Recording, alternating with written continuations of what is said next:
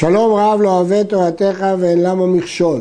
הרמב"ם, משנה תורה, ספר שופטים, הלכות אבל, פרק עשירי.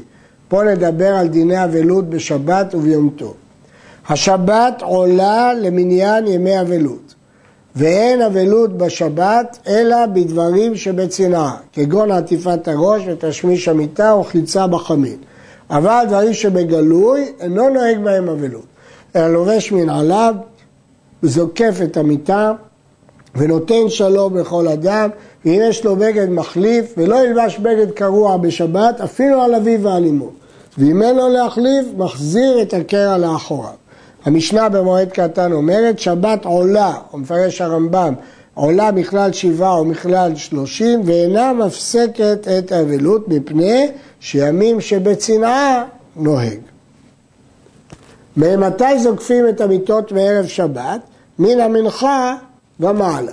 אף על פי כן לא יושב עליה עד שתחשך. לגבי לזקוף, דהיינו להחזיר אותה כמו שהייתה קודם, זה מן המנחה. לגבי לשבת משתחשך. ואף על פי שלא נשתער לו אלא יום אחד, חוזר וכופה אותה במוצאי שבת. לא יגיד שזה כבר לא שווה לכפות, כופה אותה במוצאי שבת. הרגלים, שלושת הרגלים, פסח, שבועות וסוכות. וכן ראש השנה ויום הכיפורים, אין דבר מדברי אבלות נוהג בהם. וכל הקוברת מתו, אפילו שעה אחת קודם הרגל, או קודם ראש השנה ויום הכיפורים, בטלה ממנו גזירת שבע. להבדיל משבת, שנוהג דברים שבצנעה, לכן היא לא מפסקת, אבל רגלים וראש השנה וכיפורים לא נוהג שום אבלות, ולכן הם מפסיקים. ולכן אם היה שעה אחת לפני הימים האלה, רגלים, ראש השנה וכיפור, יושב שעה אחת, בטלה ממנו גזירת שבעה. נמצא מונה לאחר ראש השנה וכיפורים שלושה ועשרים יום, כי גזירת שבעה בטלה. אחר הפסח מונה שישה עשר יום. למה? שהרי בטלה ממנו גזירת שבעה, ושבעת ימי החג הרי ארבע עשר. החג נחשב לארבע עשר. וכן, אם קבר מתו קודם עצרת, מונה אחריה שישה עשר יום. אף על פי שיום אחד, הרי רגל, זה עולה לשבעת ימים. כלומר, גם עצרת שהוא יום אחד נוהג שבעה ימים. מה הדין לגבי ראש השנה ויום הכיפורים? אה, אגב, כמה ראשונים למדו שלגבי דברים שבצנעה נוהג ברגלים, שלא כמו הרמב"ם, אבל לפי הרמב"ם רק בשבת. הדין שראש שנה ויום הכיפורים, רבנו פסק שהם כרגלים, אבל היום עצמו לא עולה למניין שבעה כשאר הרגלים. קבר את מתו קודם חג הסוכות, מונה אחר החג תשעה ימים בלבד, שהרי שמיני רגל בפני עצמו, נמצא היום טוב הראשון מפסיק שבעה ושבעת ימי החג, ושמיני של חג רגל אחר, הרי אחד ועשרים יום, אז נשארו רק תשעה ימים.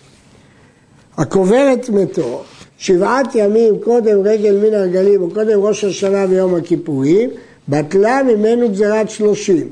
ומותר לספר ולכבס בערב יום טוב או בערב יום הכיפורים שמקצת היום ככולו ואינו מונה לאחריהם כלום.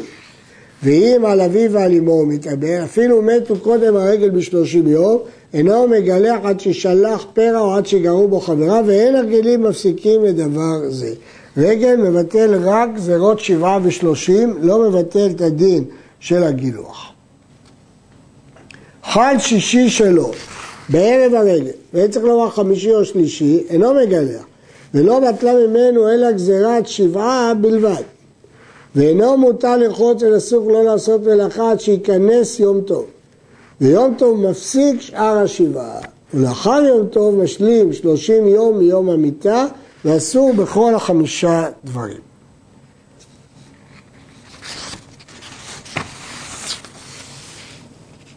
אה, המקורות של ההלכה הזאת לגבי ימים שקודם היום השביעי אה, מופיעות במסכת מועד קטן.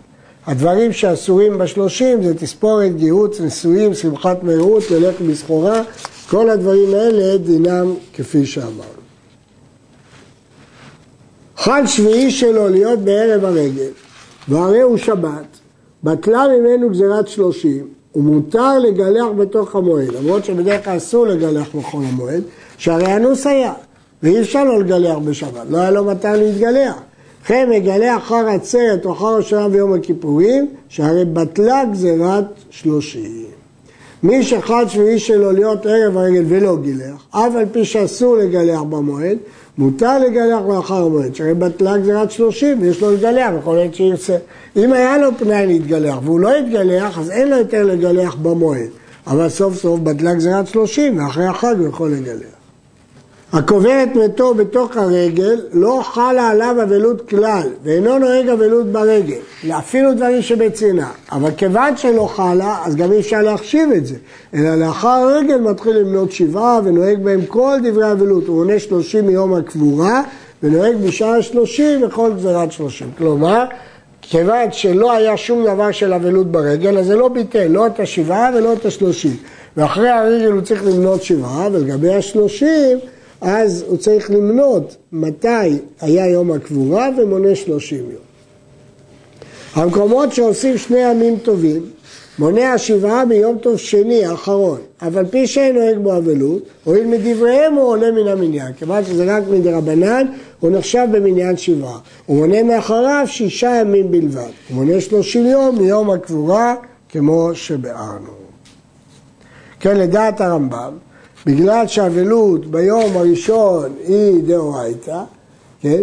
אבל המקומות שעושים שני ימים, היום השני הוא רק דרבנן, לכן עולה לו מן המניין.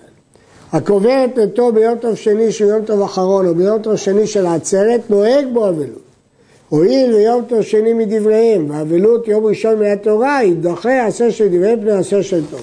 כלומר, אם הוא קבר את מתו ביום טוב שני, לא בחול המועד. אז כאן יש בעיה. מצד אחד יום טוב שני זה דבריהם, אבל מצד שני אבלות יום ראשון היא דאורייתא. ולכן פוסק הרמב"ם שנדחה העשה של דבריהם מפני אבלות דאורייתא של יום ראשון, ולכן הוא חייב לנהוג אבלות אפילו ברגל, ביום טוב אה, אחרון.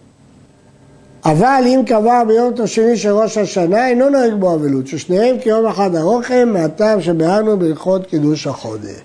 כיוון ששני ימים טובים של ראש השנה נחשבים כיום אחד ארוך, אז כמו שהוא לא נוהג בהם אבלות, כך לא עולים לו מיד שבעה ומתחיל למנות רק למחרתם. עד כאן.